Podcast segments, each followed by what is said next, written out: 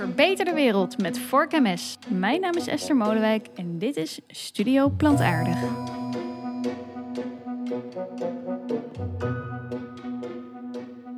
Alle dieren zijn gelijk. Maar sommige zijn meer gelijk dan andere. Dit staaltje taalkundige hersengymnastiek van George Orwell uit zijn beroemde boek Animal Farm geeft eigenlijk treffend weer hoe het gesteld staat met de rechten van dieren. Ja, het is ook niet makkelijk, want ja, hoe verenig je nou het belang van het dier op een mooi en lang leven met de behoefte van de mens op ja, een stukje vlees? Daarover ga ik in gesprek met Noor Evertsen. Zij is onderzoeker en publicist op het gebied van dierenwelzijn en dierenrechten en ja, de absolute expert op dit gebied. Zij schreef daarover diverse boeken en is tevens bestuurslid van de stichting Animal Rights. Dag Noor. Goedemorgen. Goedemorgen. Heb ik dat allemaal goed gezegd zo? ja. Ja. ja. Jij zit hier met een eh, hele stapel eh, papieren voor je neus. We gaan heel veel leren, denk ik, vandaag. Maar voordat we de, de, de inhoud induiken en de papieren en de wetgeving, ben ik even benieuwd. eh, Wat, is, wat heb jij zelf met dieren? Ik, ik zou je zeggen, la- laatst, het lijkt een omweg, maar laatst waren we op bezoek in een beeldentuin van een beroemde kunstenaar, Rudy van de Wind. En de, de gids die zei, hij hield enorm van dieren. Hij had honden, katten, paarden. Dat, dat vind ik, dat is wat je associeert met van dieren houden. Maar op een of andere reden heb ik altijd van, van eh, alle dieren gehouden. Ook de allerkleinste en de aller, allerwildste en de aller... Het een soort, ik weet het niet. Ik denk dat het gewoon komt door mijn opvoeding.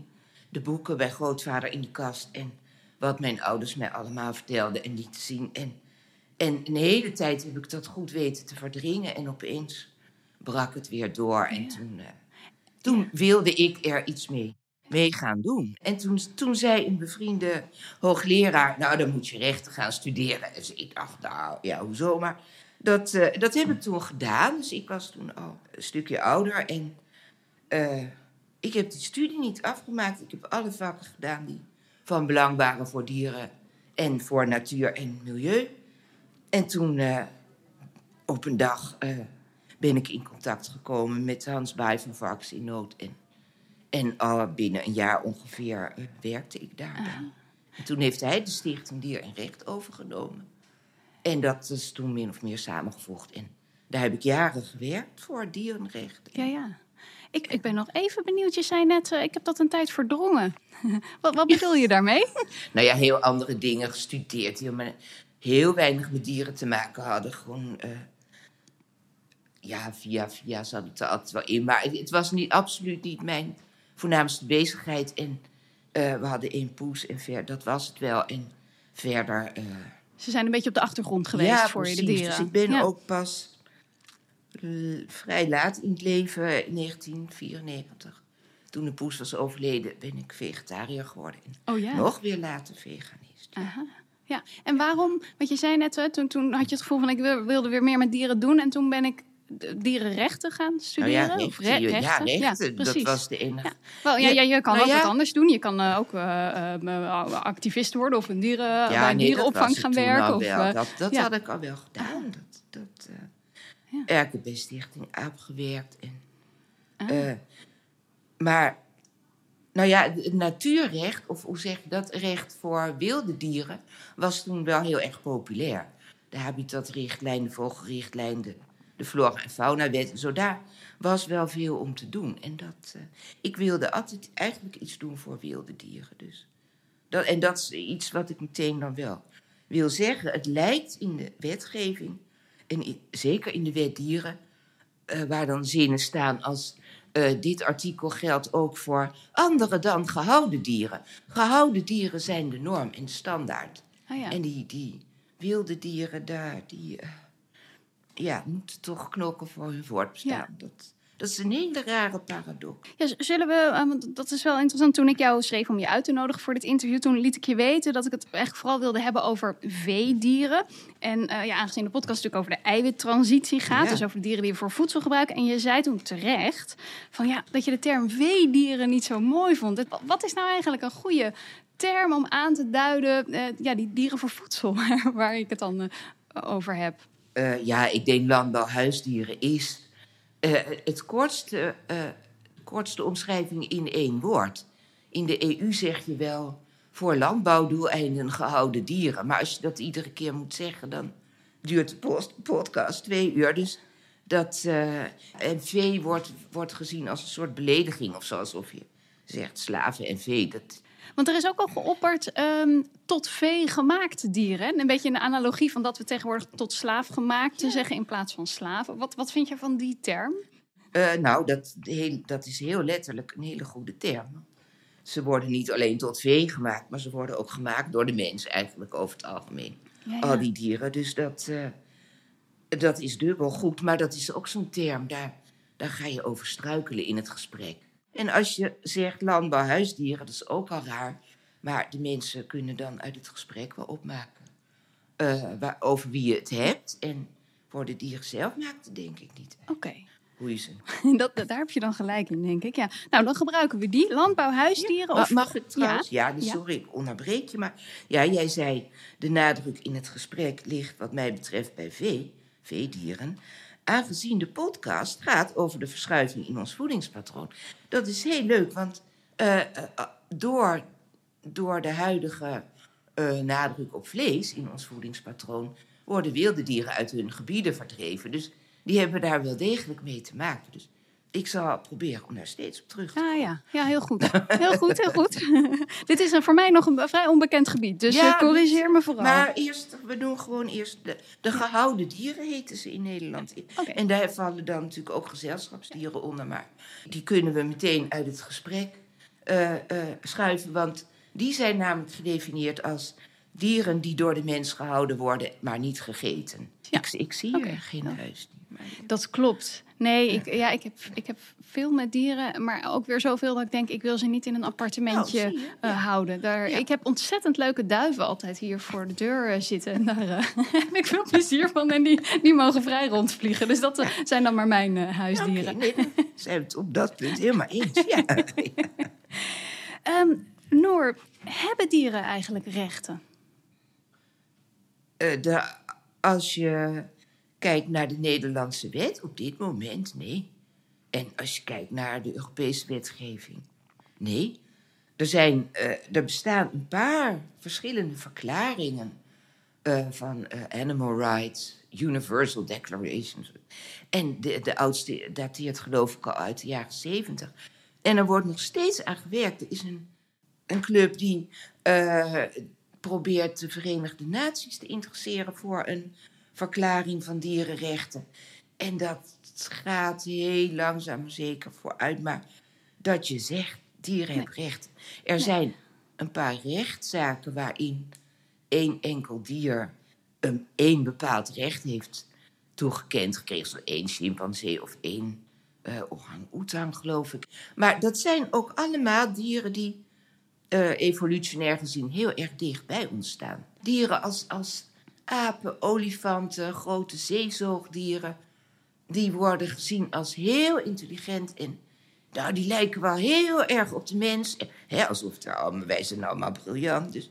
Maar en die zou je dan ook wel rechten kunnen geven. Maar eh, de, de rechten, zeker voor al die gehouden dieren, die landbouwhuisdieren, dat is natuurlijk enorm lastig. Ja, Maar al die stichtingen en, en eh, verenigingen, die, die kunnen natuurlijk. En op dat punt is het in Nederland eigenlijk heel goed geregeld dat die stichtingen ook ontvankelijk zijn bij de rechter. Dus die mogen dat doen. Dat, dat, daar, daar wordt altijd dan over gestergeld, want de aangevallen partij die zegt dan, ja, maar deze stichting kan helemaal niet opkomen voor die dieren. Maar dat is nu door rechters wel algemeen aanvaard. Dus Ja. Dan kan je, en dan kan je prachtige pleidooien houden voor dieren. ja, ja. En, en vaak met wilde dieren gaat het op het moment eigenlijk wel, wel goed. Die, die winnen dan ook zaken. Oh ja. Dus, ja. Ik ehm, vind het aardig om eens even met je te luisteren naar de Voxpop. Dat zijn straatinterviews die onze interviewer Ernie van Dalen doet. En hij heeft mensen op straat gevraagd wat zij vinden van eh, dierenrechten. Ik Ja, eh, laat leuk. hem je even horen. De Vegan Voxpop. Als je een dier zou zijn, Ja. kiezen, wat voor dier is dat dan? Een walvis. Een walvis? Ja, Wow, nou, dat is wel in ieder geval lekker groot. ja, ja. Gewoon zwemmen in de zee, in de Beetse Oceaan. Ja. zien. En, en wat voor rechten zou je willen hebben als walvis? Zoals een mens. Zoals een mens. Gewoon gerespecteerd en eh, dat je je doen en laten kan doen. Zeg maar dat als jij zin hebt om eh, naar A te zwemmen, dat je naar A kan zwemmen. Denk je dat een walvis ook zoveel rechten heeft als een mens? Nee, Nee. nee. Maar zou eigenlijk wel moeten. Eens. Daar ben ik het mee eens. Ja. En, en geldt dat voor alle dieren? Eh, nou, ik zou zeggen dat bepaalde dieren zoals een hond iets wat meer bij de mens ligt. Bij de, gewoon vanwege belang. Dat die meer recht heeft dan een mug of als een, eh, ja, een koe of een vark of een kip. En waarom een koe, een varken en een kip hebben minder rechten dan hond? Omdat in de huidige maatschappij een hond eh, toch meer zeg maar, geliefd is. Het geeft meer voldoening dan een kip, zeg maar. Als je nou mag kiezen wat voor dier je wil zijn, wat zou je dan kiezen?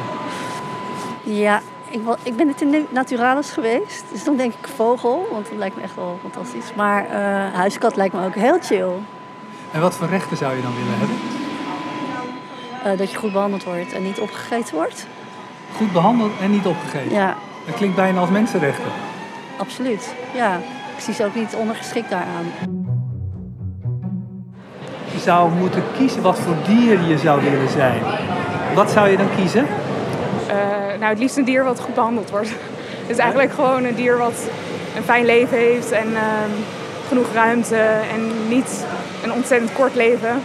Maar gewoon ja, eigenlijk een natuurlijk leven, gewoon zijn natuurlijk leven kan leven. En wat voor rechten zou zo'n dier dan moeten hebben? Eh, nou, een bepaalde hoeveelheid ruimte, ehm, een bepaalde hoeveelheid, nou ja, genoeg voer, beschutting in de zomer of als het slecht weer is of regen. Ehm, nou, stel we hebben het over een koe in de winter of met slecht weer ook naar binnen zou mo- mogen of kunnen. Ehm, ja, en ik denk ook met soortgenoten staan. En niet meteen bij ehm, een kalfje bijvoorbeeld niet meteen bij de moeder wordt weggehaald op dag twee. Dat soort dingen eigenlijk. Voor mij zijn het hele eh, basic principes. ik denk, het is gewoon hoe zou je willen dat er met jou wordt omgegaan. Dat is een beetje zoals je ook met dieren omgaat. En eh, ik vind dat bepaalde dingen, bijvoorbeeld veevervoer, waarbij vee heel dicht op elkaar zit voor urenlang, dat wil je zelf ook niet. Eh, en dan denk ik, ja, dat, ik hoop toch, waarom kunnen we dat dan ook niet voor de dieren bedenken dat het voor hen net zo min fijn is en Een olifant. Een olifant. Een olifant? Ja. Wat een geweldige keuze. Ja, En, en waarom? vind ik gewoon een heel mooi, machtig dier. Maar ook stieren. Maar je kiest voor een olifant. Ja, ik kies voor een olifant. En, en eh, heeft een eh, olifant dezelfde rechten als mensen bijvoorbeeld? Eh, ja, dat ligt eraan hoe je het bedoelt. Nou, zou die dezelfde rechten moeten hebben? Ja, dat denk ik wel. Ja. Ja. En, en, en hoe zit dat dan met eh, de dieren die we opeten? Eh, moeten die dan eigenlijk ook dezelfde rechten hebben? Ook? Dan kunnen ze niet meer opeten. Nee, ja. Dan eten we geen dieren. Dan eten we geen dieren. Nee. Nee. Dan eten we...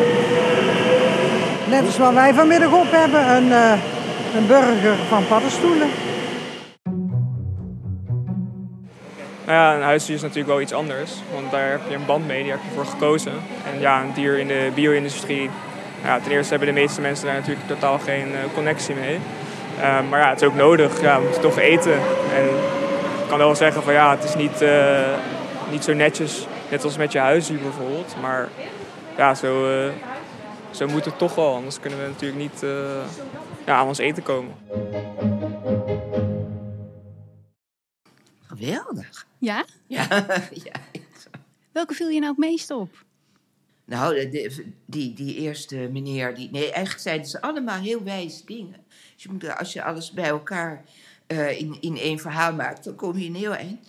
Die eerste persoon die een walvis zou willen zijn, die noemde als recht je eigen doen en laten kunnen doen. Nou, dat vind ik zo geweldig geformuleerd. En dat is precies waarschijnlijk het enige recht wat alle wilde dieren nodig hebben. De ruimte om te doen wat ze zelf willen. En verder niet lastiggevallen worden door ons. Dus dat, eh, dat vond ik heel bijzonder. En dan, eh, nou, die, die jongen die zei dat, je, ja, dat een hond in onze maatschappij toch meer geliefd is dan een kip. ik, een heleboel mensen die kippen opvangen uit de bio-industrie, eh, kippen redden, die zouden daar natuurlijk heel anders over denken. En dan zie je ook foto's van op Facebook, dat ze met die kippen in de armen. En, en dat, daar kan je, kippen zijn geweldig gezellige dieren, dus dat, dat, maar dat, dat, dat een hond meer te betekenen heeft in onze maatschappij in het algemeen, is denk ik Ja. gewoon, ja, dat is zo. Dat, Ja, een hond geeft meer voldoening dan Ja, een, eh, zei ik, dan een ja. kip. Ja. Ja, nou, eh, er zijn vast honden die heel weinig voldoen. Maar goed, dat is, al- het idee is, is heel gangbaar. En, en dan was er iemand die zei... Ik, zou wel een vogel willen zijn, maar ook een kat. Nou ja, dat is natuurlijk een, een tegenstelling. Hoe meer katten, hoe minder vogels. Dus ja, dat wordt al heel moeilijk. Dat, eh, maar, eh, ook en die noemde het, het recht of het belang bij eh, een lang leven. Zo, zo lang kunnen leven als je wil. En dat is natuurlijk ook in de theorie over dierenrechten wel als voorwaarde genoemd. Dat dieren echt zo lang moeten leven, willen ze aanspraak kunnen maken op rechten, dat ze een toekomstperspectief hebben. Dus als je daar een mug eh, of een eendagsvlieg of zo, ja, nou ja, die heeft echt, ja, die zou dan misschien het recht op twee dagen leven moeten hebben of zo, maar zo werkt het niet. Dus i- in, hoe langer je leeft, hoe meer je aan rechten hebt, als het ware. Dan kan je ze ook verwezenlijken. ja. Dus dat, dat is een heel interessant aspect. En, en nog even, dat, je zegt dat is in de theorie over dierenrechten, Ja, maar dat is geloof ik nog niet verankerd in, in, in de wetgeving. Nee, over helemaal dieren, nee. nee. Maar al die gehouden dieren die bereiken natuurlijk nooit hun, hun, hun normale, hun natuurlijke leeftijd. Je gaat van een paar weken naar een paar maanden naar misschien als melkkoe drie jaar. Maar, dus dat vond ik een heel interessant aspect. En eh, dat één meisje, die, die gaf ongeveer een samenvatting. Het lijkt wel of, of jullie die mensen erop uitzoeken hoor, maar nou, dat een is zeker niet samenvatting zo. van wat nu in de wet dieren staat, in eh, artikel 1.3. eh, daar, daar staat zo'n rijtje wat de nodige zorg in ieder geval inhoudt. Dus voldoende gezond voer en voor de leeftijd geschikt enzovoort. En, eh, Ja, het is toch aardig als je dat, kun je dat rijtje opnoemen? Want dan vind ik, dat- zijn die vijf vrijheden, geloof ik. Dat is toch aardig om die eens te behandelen. Noor die duikt nu ondertussen even in de, in de papieren. In haar eigen boek, zie ik. ja, het boek is verouderd, maar sommige artikelen zijn nooit veranderd. Dus die kan je nog steeds ja. voorlezen. Er staat niet dat dieren recht hebben op, maar dat ze zijn gevrijwaard van dorst, honger en onjuiste voeding. Is Nederlands voor niks. Fysiek en fysiologisch ongerief. Je mag ze geen letsel toebrengen, niet verbonden enzovoort. Door geen oren en geen staartjes meer. Eh, geen pijn, verwonding, ziektes. de Dierenarts bijroepen als het nodig is. Geen angst en chronische stress. Dat is een hele moeilijke in de vee-industrie. Als je ziet hoe die dieren allemaal op elkaar gepakt zijn. En eh gevrijwaard van beperking van hun natuurlijk gedrag. Ja. Nou, en dan ga je met dat rijtje in je achterhoofd in de stal kijken of in de vrachtwagen waar dat, eh, deze geïnterviewde persoon het ook over had. En, nou, en dan komt er dus nog wat bij.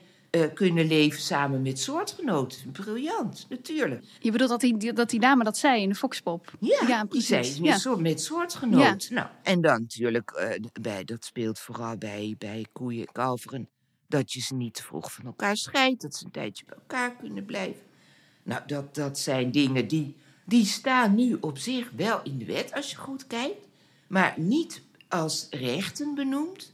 En dat is allemaal, ja, dat zijn aspecten van welzijn. Ja. Dierenwelzijn. Ja, het zijn eigenlijk plichten die wij hebben ten aanzien van het dier. Ja. Ja. En, en meestal die plicht geldt dan in eerste instantie voor de houder van het dier. Die, eh, ja, de boer, als je die persoon nog zo mag noemen. Eh, de houder, die moet zorgen dat dat voor die dieren allemaal goed geregeld is. Eten, drinken, schone stallen, dat soort dingen. En, maar je zou je kunnen afvragen of het ook een verplichting is voor ons als consument. Als je, als je weet hoe die dieren gehouden worden. Dat je dan denkt, dat zei die ene mevrouw ook, nou dan eten we geen dieren meer. Ja. Nou, dat is eigenlijk, als je weet hoe het zit, is dat de enige logische reactie. Maar eh, de meeste mensen voelen daar een, enorme hindernis. Eh, En nog even die, die wet dieren induiken, dat we hem even vanaf het begin doen. Er staat, de intrinsieke waarde van het dier wordt erkend. Ja. Wat betekent dat nou? Ja. Eh, wi- wisten we dat maar? nou, het, het, het is intrinsieke waarde is een begrip uit een, een nota over, die heet Rijksoverheid en Dierenbescherming. Die is uit 1981.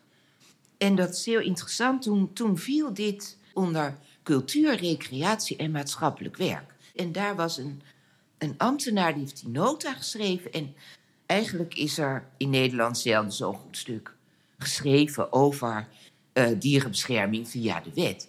Hij heeft die term bedacht, intrinsieke waarde. Dus dat betekent dat, je, dat een dier ook, een dier, nou ja, alle dieren, al die miljoenen, miljarden dieren, hebben een waarde voor zichzelf. Dus helemaal los van het nut dat wij in zo'n dier zien. En wij zien al die speklapjes en die carbonaatjes al zitten. En, maar voor dat dier, ja, die denkt natuurlijk niet sorry, als hij over zichzelf denkt, niet in die termen. Dus, en, en die intrinsieke waarde zou in, in beleid en besluitvorming van de overheid, dus ook in de wetgeving, het uitgangspunt moeten zijn. Dus je zou altijd alles, als je zegt, ja, wij moeten eh, per persoon per jaar zoveel kilo carbonaatjes kunnen eten, zou je dat moeten afwegen tegen de gedachte of, of de intrinsieke waarde van dat dier, wat daar uiteraard helemaal geen belang bij heeft om gehouden te worden als leverancier van, ja, ik noem nu maar carbonaatjes. Maar, en ik denk dat een van de, eh, ja, ik, ik zie dat als een, eh, een, een fout in de wet, maar dat ziet de wetgever natuurlijk heel anders. Wat, op welk punt moet je die afweging maken? De wetgever zegt, nou ja, we hebben nou eenmaal die, al die gehouden dieren en die houden we om daar eh bontons, vlees, melk enzovoort uit te winnen. Van, en, en dan moeten we dus dat afwegen tegen hun belangen. Dus dan moeten we ze houden op een manier die nog enigszins netjes is. Terwijl ik zou denken, je maakt die afweging eerder. Je zegt, oh, sommige mensen willen eh, iedere dag carbonaatjes. Maar dat is voor die dieren van geen enkel belang. En op dat punt, op dat moment, doe je de belangenafweging. En dan zeg je dus, ja, nou, dan maar geen carbonaatjes. Ik wil net zeggen, dan kom je er uiteindelijk gewoon op Precies neer dat vlees niet mogelijk is. Maar, maar dan, Ja. Dan stap je als het ware uit het systeem. En dat, blijkbaar kan de wetgever of de maatschappij dat niet. Nee, maar, de, de, de, je zegt de wetgever kan het niet, maar de wet volgt natuurlijk eigenlijk de, de maatschappelijke tendens. Dus eh, op dit moment volgt hij dat wij willen met elkaar vlees eten. Dus volgt, en dan probeert hij daar een wet omheen te maken, die, die, die dan dat nog op de minst slechte manier probeert, de, de, de regels daaromheen vast Ja, probeert te leggen. Ja, ja. Ja. Maar eigenlijk zeg je dat verhaal over die intrinsieke waarde, dat strookt gewoon niet met wat we uiteindelijk doen Nou ja, met de pro- dieren. probeer. Dit is. Ja, ja, het is hersengymnastiek, hè, dit? Ah, sorry. Hersengymnastiek Ja, is dit. het woord hersengymnastiek. Als, je- als je ziet eh, zo'n foto van een, een, een stal, een ruimte, met eh, x duizend kalkoenen daar op elkaar gepropt, of kippen of vleeskuikens. En dan moet je van ieder dier de intrinsieke waarde proberen te bedenken. Maar hoe je dat dan kan rijmen met hoe ze daar zitten en met, met blaren aan hun, aan hun voetzolen en eh, elkaar kaalpikkend. En je kan dat in je hoofd eigenlijk al niet rijmen. Dus het is een, eh, het is een mooie zin. Eh, de intrinsieke waarde van het dier wordt erkend. Nou, verderop in de wet komen we dat dan nog niet helemaal tegen. Maar Nee. wie weet is het een mooie kapstok om in de toekomst de wetgeving aan Als te je, hangen. ik denk, als je dieren echt rechten zou willen geven, zou je ook uit dat systeem moeten Ja. treden. Ja. Over onze lange schaduw springen. Ja. Ehm, het redelijk doel. Diezelfde wet dieren waar we het over hadden, die die intrinsieke waarde van het dier dus erkent, die zegt: eh, het is verboden om zonder redelijk doel bij een dier pijn of letsel te veroorzaken, dan wel de gezondheid of het welzijn van het dier te benadelen of je te ontdoen van een dier. Ja, hier is natuurlijk de vraag: eh, wat is nou een redelijk doel? Ja, en dat, ja, ik, ik weet niet of, of je een, klein beetje wetsgeschiedenis kan verdragen. Anders, anders knip je het er gewoon uit. Maar eh, Gooi er maar in. de, eh, al, al in 1886 is dierenmishandeling in het wetboek van strafrecht opgenomen. En daar is toen heel veel over te doen geweest, omdat er stond dat je kon iemand alleen straffen als hij opzettelijk vreed een dier eh, leed of pijn aandeed. En, en de Hoge Raad heeft jarenlang gezegd: ja, je moet opzet op vreedheid hebben. Dus eh, ja, als je, als je je hond schopt of je paard, of eh, omdat hij eh, gewoon een eentje verder moet lopen met, met die last, die, die weet ik wat je vervoert, dan is dat een heel. eh, ja, dat is niet vreed. Je wil gewoon dat hij eh, doorloopt en, en jou, jou als werkend dier helpt en dient. En toen is er een omslag gekomen in een bepaalde uitspraak. Eerst, eh, de, de, de Hoge Raad heeft daar echt heel lang over gedaan. En toen is die zin met een redelijk doel erin in de wetsbepaling gekomen. Dus wreed is eruit gegaan, maar je moest een redelijk doel hebben. Dus als je wilde dat je paard doorliep en je, je sloeg hem met, eh, een, een, weet ik wat, je wandelstok heel hard op zijn hoofd, dan was dat overschrijding van wat voor het redelijk doel gewoon verder lopen nodig was. Dus toen kon je mensen eerder veroordelen voor dierenmishandeling. En die formule is gewoon in de wetgeving blijven hangen. En die staat nu in het artikel wat in de praktijk altijd dierenmishandeling wordt genoemd. Maar daar is dat welzijn later ingevlochten. En dat heeft een heel andere achtergrond. Dat, dat heeft de Europese rechtelijke achtergrond van alle richtlijnen voor het welzijn van varkens, eh, legkippen, vleeskuikens, eh, kalkoenen, weet ik eigenlijk niet of we die hebben, maar de, de Europese richtlijnen voor het welzijn van dieren. Dus die zijn nu in die twee dingen, dat redelijke doel en het welzijn van de gehouden dieren, zijn in één artikel terechtgekomen. Maar eigenlijk wordt het houden van dieren voor, nou, ja, waar we het net over hadden, het, het kweken van vlees en al die andere mooie producten die ze leveren, wordt in het systeem van de wet zonder meer als redelijk doel beschouwd. Dus kortom, het, het, het, eh, het houden van dieren voor vlees wordt als een redelijk Ja. doel eh, gezien om bepaalde dingen te doen die je niet zou mogen doen met een ander dier. Ja, Ja, precies. ja, ja. Ja. Eh, ja want, want wat mij dus enorm intrigeert is die, die dubbele standaard. Hij kwam natuurlijk in de Foxpop ook al eh, aan de orde. Alle dieren zijn gelijk, maar sommige zijn meer gelijk dan andere. En in, in dat kader zou ik graag een casus aan je voor willen leggen. Eh, een paar weken geleden verscheen er een interessant bericht. Eh, een vrouw houdt varken in een schuurtje van Rijtjeshuis. Inspectie grijpt in. Eh, op RTL Nieuws. Ehm, en het ging om een varken dat eh, in beslag was genomen. Want hij had namelijk maar zes vierkante meter bewegingsruimte in een, in een schuurtje met wat stro. En hij, bleek ook nog wel wat rond te kunnen scharrelen in, in, eh, in een betonnen achtertuin. Maar goed, dat vond, de, dat vond de inspectie te weinig, want een varken moet minimaal 75 vierkante meter beweegruimte hebben. Volgens de, even kijken hoor, de LICG, eh, de, de, de. Landelijk Inst- Informatiencentrum Gezelschapsdieren. Kijk aan, ja, voor gezelschapsdieren, ja. Eh, en er was ontzettend veel verontwaardiging ook op dat bericht. Want hoe kan je nou dat een varken aandoen? Ja, hoe rijmt dit nou met de omstandigheden van eh, een varken in de bio-industrie? Nou, de, de zwaarste categorie, meer dan 110 kilo, heeft één vierkante meter. Eén vierkante Eén. meter. Ja, Beschikbaar oppervlak. ja. Ges- En- ja, ja, en nou weet ik dus ook dat dat, dat, dat, dat varken van die mevrouw, hè, die, moest, die mevrouw moest voor een modderpoel gaan zorgen. Nou, dat eh, is geloof ik ook geen Met vereiste. in de- droogte is dat eh, erg lastig. Nee, natuurlijk, nee, in een stal helemaal niet. Nee. Nee, het is al fijn als die varkens daar wat stro hebben en speelmateriaal. Ja. Dat eh, Ja. verrijking heet dat. Wat ik ook zo'n interessant dier vind in dit opzicht is het konijn. Tegenwoordig hebben wij ook konijnenhouderijen in, eh, in Nederland. Eh, even kijken hoor, ik had het opgezocht. Moet hem even bijpakken. Ik geloof zo'n 300.000 konijnen dat in Nederland eh, voor vlees of, of voor vacht of wat dan ook gehouden wordt. Dus in, in feite in de bio-industrie. Eh, terwijl het konijn natuurlijk ook bij uitstek het knuffeldier is, het huisdier. Weet, Ja. je, weet jij hoe dat eh, bij konijnen zit met die verschillende standaarden? Wat heel opvallend is bij konijnen. er zijn natuurlijk ook heel veel proefdierkonijnen. En die worden weer in andere omstandigheden gehouden.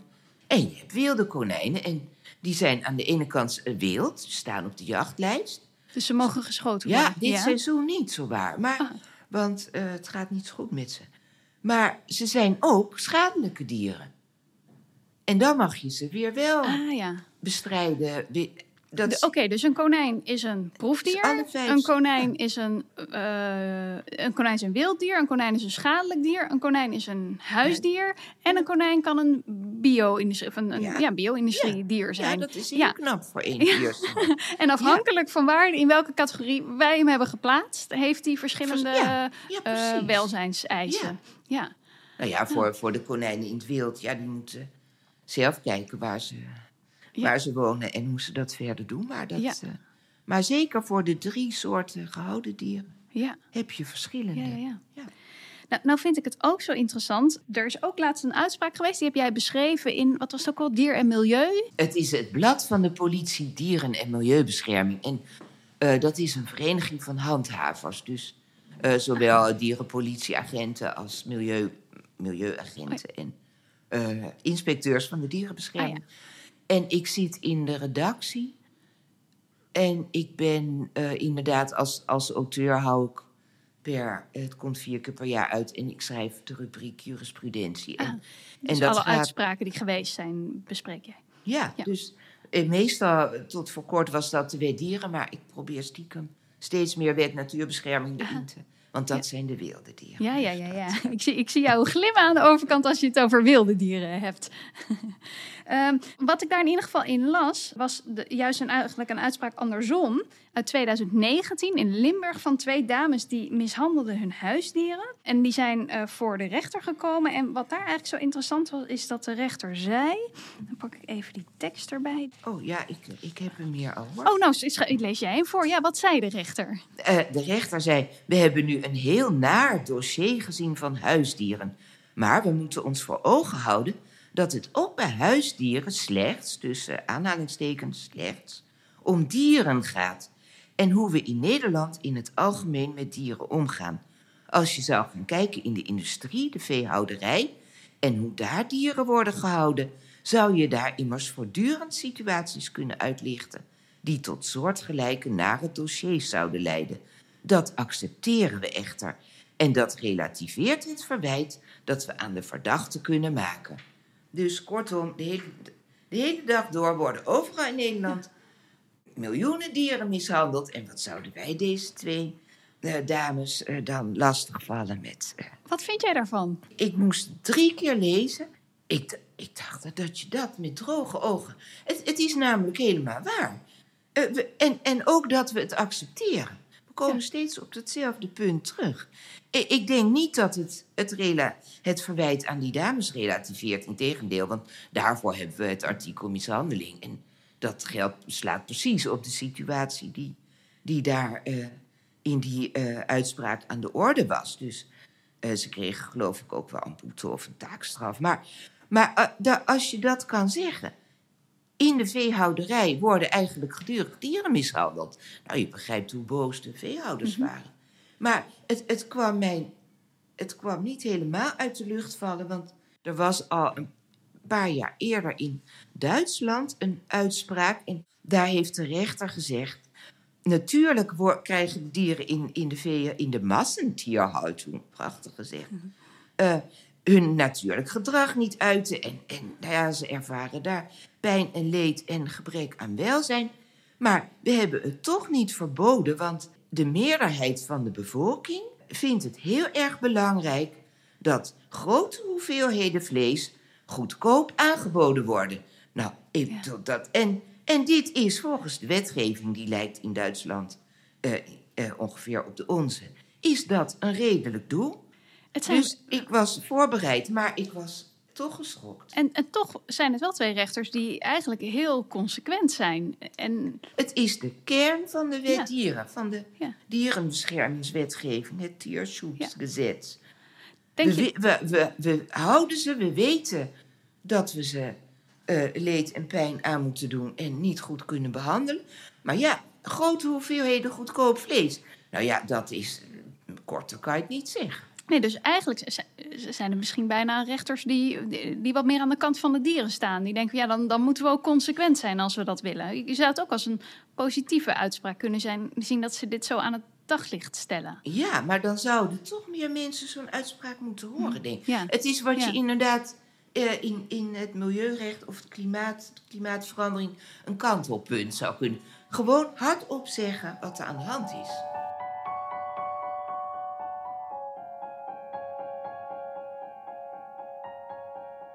Noor, heb jij nou zo het idee dat je door, door de tijd dat je voor dit blad Dier en Milieu schrijft en, en eh, de uitspraken volgt op het gebied van dierenwelzijn en dierenrechten, gaat het nou de goede kant op? Ja, en nee. Juist bij de gehouden dieren ziet er, dat zou je kunnen zien als een, als kleine vooruitgang.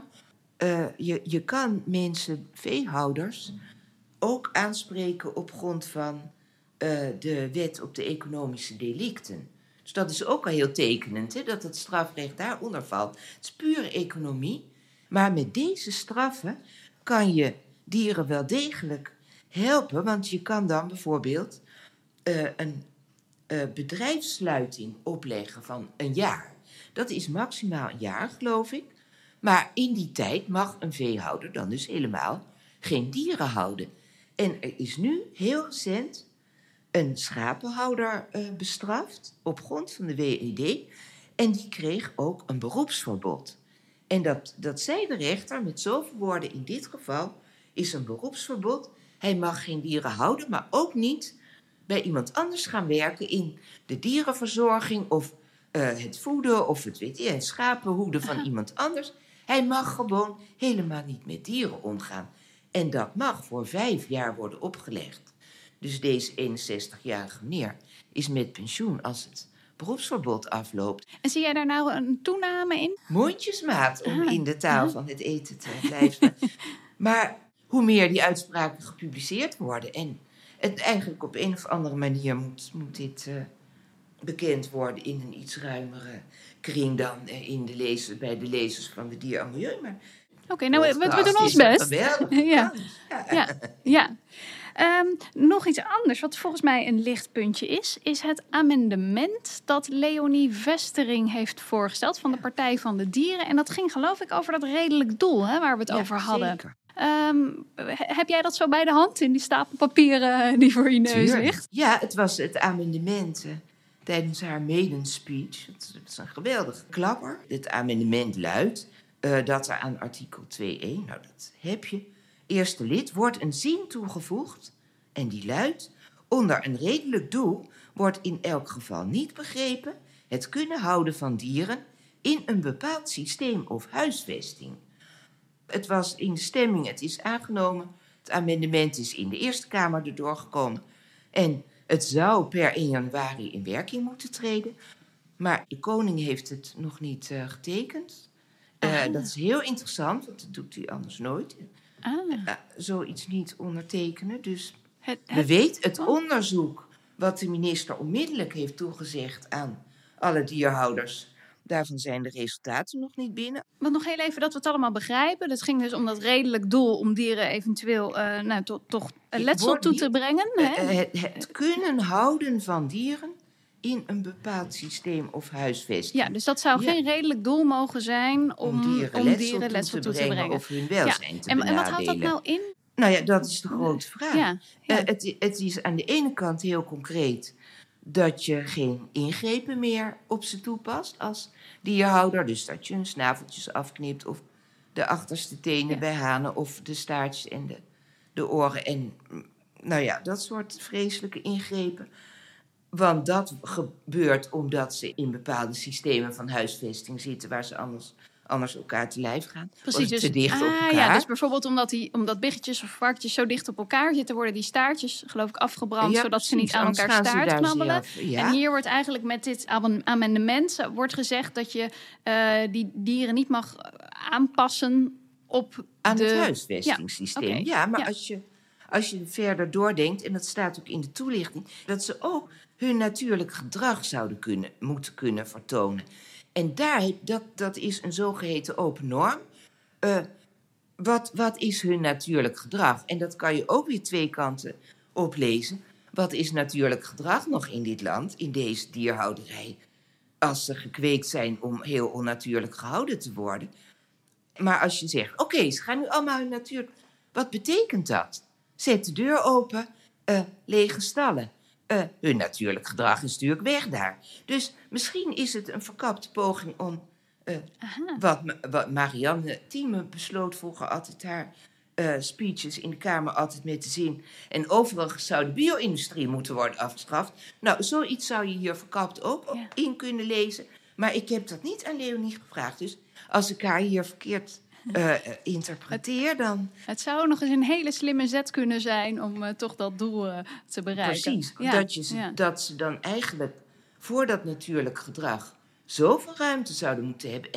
En modderpoelen voor varkens en zwemwater voor eenden. Dat was vrijwel de dag na dit amendement, de, de talk of the town. Alle eenden in Nederland moeten zwemwater. Ja, dat gaat natuurlijk niet lukken.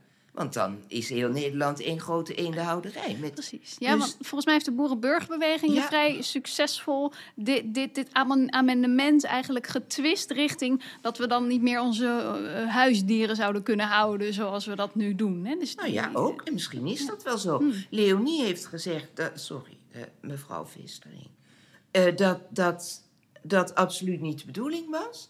Maar ze zijn er dus gewoon nog niet uit. Hmm. En, en er zou onderzoek gedaan worden, maar ik denk mede door alle personeelswisselingen in de top van het ministerie is, dat, is die brief nog niet naar de Kamer gegaan. Is het in jouw visie eigenlijk mogelijk om die, die intrinsieke waarde van dat dier te verenigen met dat we uiteindelijk nog dierlijke producten eten? Nee?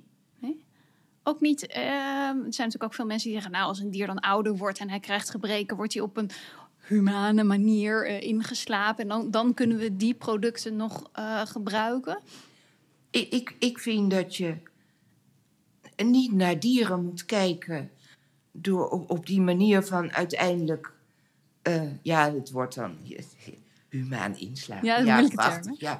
Eh, maar dan kijk je nog steeds door de ogen van de dood naar zo'n dier. En, ik, dat, en dat, dat heeft de mensheid waarschijnlijk vanaf de, dat we uit de bomen kwamen in de savanne gedaan. Eh, ah, een dier, eh, misschien kunnen we dat opeten. En cannibalisme hebben we eruit weten te krijgen. Maar dat is heel bijzonder eigenlijk. Maar al die andere dieren worden bekeken als mogelijk eh, iets wat we kunnen opeten of anders gebruiken. En dan na een paar jaar. Maar ook als een dier gelukkig geleefd heeft, waarom zou je het dan willen doden en opeten? Het is een vorm van geweld. Al doe je het nog zo lief. En, eh, en, en wordt hij met kussen bedekt voor, voor het laatste spuitje. Dan, dan zou ik nog denken: nee, niet doden. Gehou- gehouden dieren zijn er dan uiteindelijk niet meer. Eh, behalve die, die allemaal die er nog waren toen wij dit waanzinnig goede besluit namen. Want die worden allemaal opgevangen. En daar moeten we dus nog jaren voor zorgen. Want die worden allemaal hartstikke oud. Het wordt onwijs gezellig in Nederland. Maar dan, je, je zou moeten streven naar een andere vorm van samenleven met dieren. Precies, want dat is ook. Ik, ik heb, eh, probeer soms ook wel eens dan nog wat verder te denken. Stel dat we daar inderdaad naartoe zouden gaan.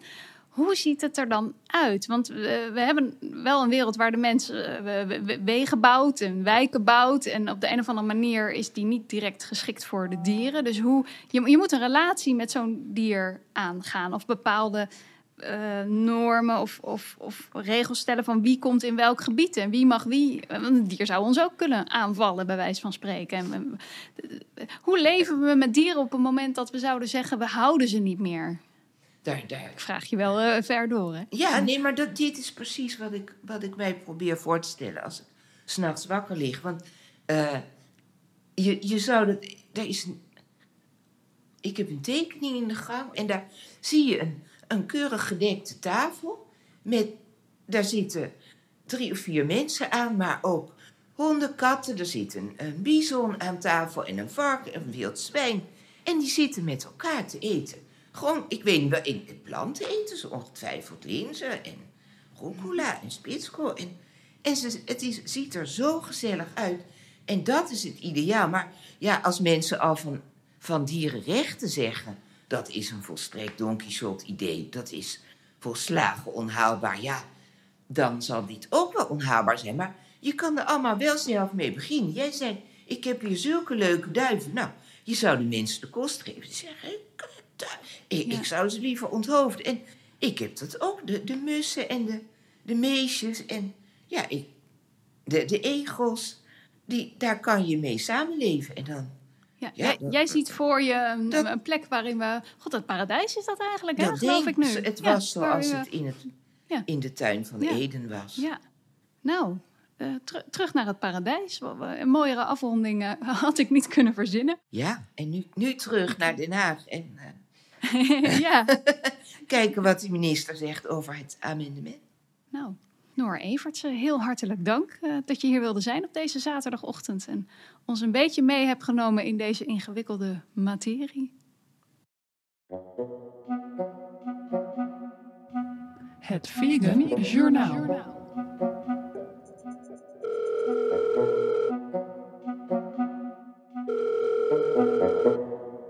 Hey Pablo, vandaag eh, zou ik willen beginnen met een nieuwtje. Ehm, namelijk ehm, in het interview met Noor Evertsen, dat ik eh, zojuist heb gehad voor de podcast, eh, hebben we het gehad over het amendement. Dus eigenlijk zeg maar de wetswijziging van de Partij van de Dieren, Kamerlid Leonie Vestering. En dat ging over dat dieren niet mogen worden aangepast of dat ze niet letsel eh, mag worden toegebracht, omdat ze in een bepaald stalsysteem zouden moeten functioneren. Dus dan, dan hebben we het bijvoorbeeld over het afbranden van staartjes van biggen en het afknippen van tenen van kippen. Nou, dat hebben we in de podcast ehm, eh, besproken. Nou, die wetswijziging is anderhalf jaar geleden door de Tweede en de Eerste Kamer aangenomen. En die zou op 1 januari van het komend jaar ingaan. Maar dus vlak na de opname van de podcast met Noor Evertsen werd bekend dat een nieuwe landbouwminister Piet Adema ja, eigenlijk het amendement weer ongedaan wil maken. En in plaats daarvan komt hij met een soort afgezwakte versie. En dan mag de veesector mee gaan denken over ja, een convenant diergericht ontworpen houderijsystemen. Eh, ja, waarbij toch eigenlijk weer eh, eh, het systeem centraal staat en niet het dier. Nou, zoals je begrijpt is Leonie Vestering not amused hierover. En vandaag, op 10 november, is een debat hierover. Dus ja, in het volgende journaal kunnen we er meer over vertellen. Maar laten we even in de Tweede Kamer blijven, want volgens mij, ik zag jullie langskomen in, in het nieuws. Volgens mij hebben jullie goed nieuws. Ja, dat klopt. Ja, het was de afgelopen week de Nationale Klimaatweek. Een overheidscampagne over wat je als burger kunt doen voor het klimaat. En voor het eerst werd daarin de boodschap meegenomen om minder vlees te eten. En dat was ja, toch wel een, eh, een doorbraakmomentje voor ons. Is dat nog, is dat nog nooit in de, in, in de Klimaatweek Nee, meegenomen? nee, g- gek genoeg niet. En daar is veel om te doen geweest, want het is in feite een van de meest effectieve dingen die je kunt doen als burger. Maar dat is eigenlijk altijd een beetje weggehouden in die campagne, omdat het te controversieel was. Eh, het kwam eh, zelfs naar boven dat in het verleden de minister daar zelf eh, opdracht toe had gegeven om het niet eh, te noemen. Eh, maar dit jaar dus in, eh, zijn wij de samenwerking aangegaan met het ministerie en hebben we de Veggie Challenge Teams Battle geïntroduceerd binnen de, binnen de klimaatcampagne. En die werd ook uitgebreid ehm, gepromoot via de social media kanalen van het eh, ministerie van Economische Zaken. Dus het was wel een heel bijzonder momentje om voor het eerst het, het logo van de Rijksoverheid boven een vega-campagne te zien staan. Ja, nou, een kleine overwinning. Mooi. En, en die Veggie Challenge die loopt volgens mij eh, in volle vaart nu, maar dan gaan we over twee weken eh, kri- krijgen we de uitslag eh, Krijgen we- van ja, je. hè? zeker. Ja, ik kijk er zeer naar uit. Ja, nou dan gaan we toch weer naar wat minder goed nieuws. En ditmaal uit de Verenigde Staten. President Biden die gaat 73 miljoen dollar investeren om de vleesprijzen te verlagen. Eh, ja, net als hier eh, zijn de vleesprijzen daar natuurlijk enorm omhoog geschoten door de inflatie. Eh, de, het kippenvlees zelfs met 38 procent. Maar ja, daar wordt nu dus massaal geld op ingezet om die prijzen weer omlaag te brengen. En dat, wordt dan, dat geld wordt dan gebruikt om extra slachterijen bij te bouwen en om vleesverwerkingsbedrijven te moderniseren. Ja, Ja, wat moet ik erop zeggen? ik moet erop zeggen, ja. ja, ja. Het is er- ergens eh, in de context van de verkiezingen is het nog enigszins te begrijpen. De dem- Democraten natuurlijk op weg waren naar een grote afslachting eh, door de Republikeinen. Juist omdat het zo slecht gaat met de Amerikaanse economie. En dat ze dus iets willen doen om de kiezers in hun portemonnee een goed gevoel te geven. Uh, maar ik had heel graag uh, gezien dat ze dat dan hadden gedaan in de vorm van maatregelen die de algemene koopkracht wat ten goede zouden komen. En niet specifiek op een van de, ja, de meest uh, milieu- en dieronvriendelijke onderdelen van de consumptie. Dan ander politiek nieuws. Um, we hadden het in een eerdere uitzending al over um, de, het verbod op vleesreclames dat in uh, Haarlem wordt doorgevoerd. En steeds meer gemeenten lijken daarin te volgen. Uh, zo heeft Aha. de Nijmeegse gemeenteraad uh, onlangs ook een voorstel aangenomen voor een dergelijk verbod. Saillant detail, dat kon er doorkomen door de steun van het CDA. Werkelijk? Ja, Nou, is het CDA in Nijmegen wat eh, vooruitstrevender? kennelijk, ja. En ook het, het college in Utrecht wil kijken naar de juridische mogelijkheden om zo'n eh, verbod door te voeren. En gaat nu alvast in gesprek met de exploitanten om te kijken of er afspraken kunnen worden gemaakt ehm, over het niet meer promoten van vlees via gemeentelijke eh, reclamezuilen. Haar- Haarlem heeft een kleine beweging ontketend. Zeker, ja. Ja, nog een eh, grote opsteker voor Nijmegen, want het Nijmeegse restaurant De Nieuwe Winkel is uitgeroepen tot het beste groenterestaurant ter wereld. Je hoeft niet eh, ver te reizen als je lekker plantaardig wilt eten, want het beste wat er is, dat hebben wij hier in, in Nederland. En, Ben jij eh, er al geweest, eh, Pablo? Nee, ik ben er nog niet geweest. Ik sta nu wel echt te popelen, want ik las ook dat ze intussen al twee Michelinsterren hebben gekregen. Wauw. Jeetje, ja, ik, ik ben ook nog niet geweest, maar ik denk, ik denk ook dat, dat de reserveringen oplopen Ja, ik sinds, denk het eh, ook. sinds dit bekend is. En tot slot, morgen is het Sint Maarten. En dat leek me wel een goede aanleiding om het ook eens een keer te hebben over vegan snoep. Want we hebben het vaak genoeg over plantaardige zuivel en plantaardig vlees. Maar een van de grootste categorieën is eigenlijk plantaardig snoep. En dat heeft intussen een omzetaandeel in de supermarkt van 12%. Dus meer dan 1 op de 10 eh, snoepjes en dropjes die daar verkocht wordt, is gewoon helemaal vegan. En En daarmee, even voor de mensen die dat niet weten, wat is er eigenlijk niet vegan aan eh, regulier snoep? Ja, dat kan van alles zijn. In veel gevallen is dat bijvoorbeeld gelatine dat erin zit. eh, maar het zou ook een rode kleurstof kunnen zijn. Of de, de was die er om het snoepje heen zit om het te laten glanzen.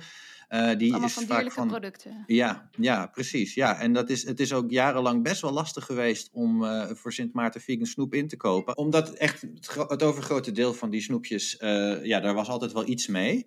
Eh, maar dat hebben die snoepfabrikanten de laatste jaren eigenlijk echt wel eh, serieus opgepakt eh, door die recepturen aan te passen. Eigenlijk heeft elk snoepmerk tegenwoordig wel een eigen vegan lijn, of ze zijn zelfs helemaal omgeschakeld, zoals Katja.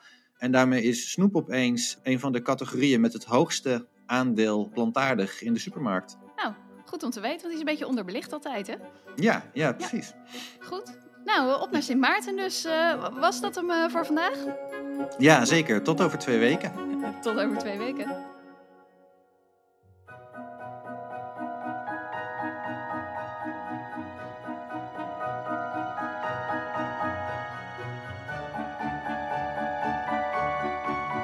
Dat was hem. Dankjewel voor het luisteren. De Vegan Foxpop werd gemaakt door Ernie van Dalen en het audio en design is van Marlon van der Pas. Wil je meer weten over hoe we de stap naar een plantaardige samenleving gaan maken? Volg dan onze podcast. Oh, en eh, deel je hem ook met andere wereldverbeteraars. Dank je en tot de volgende.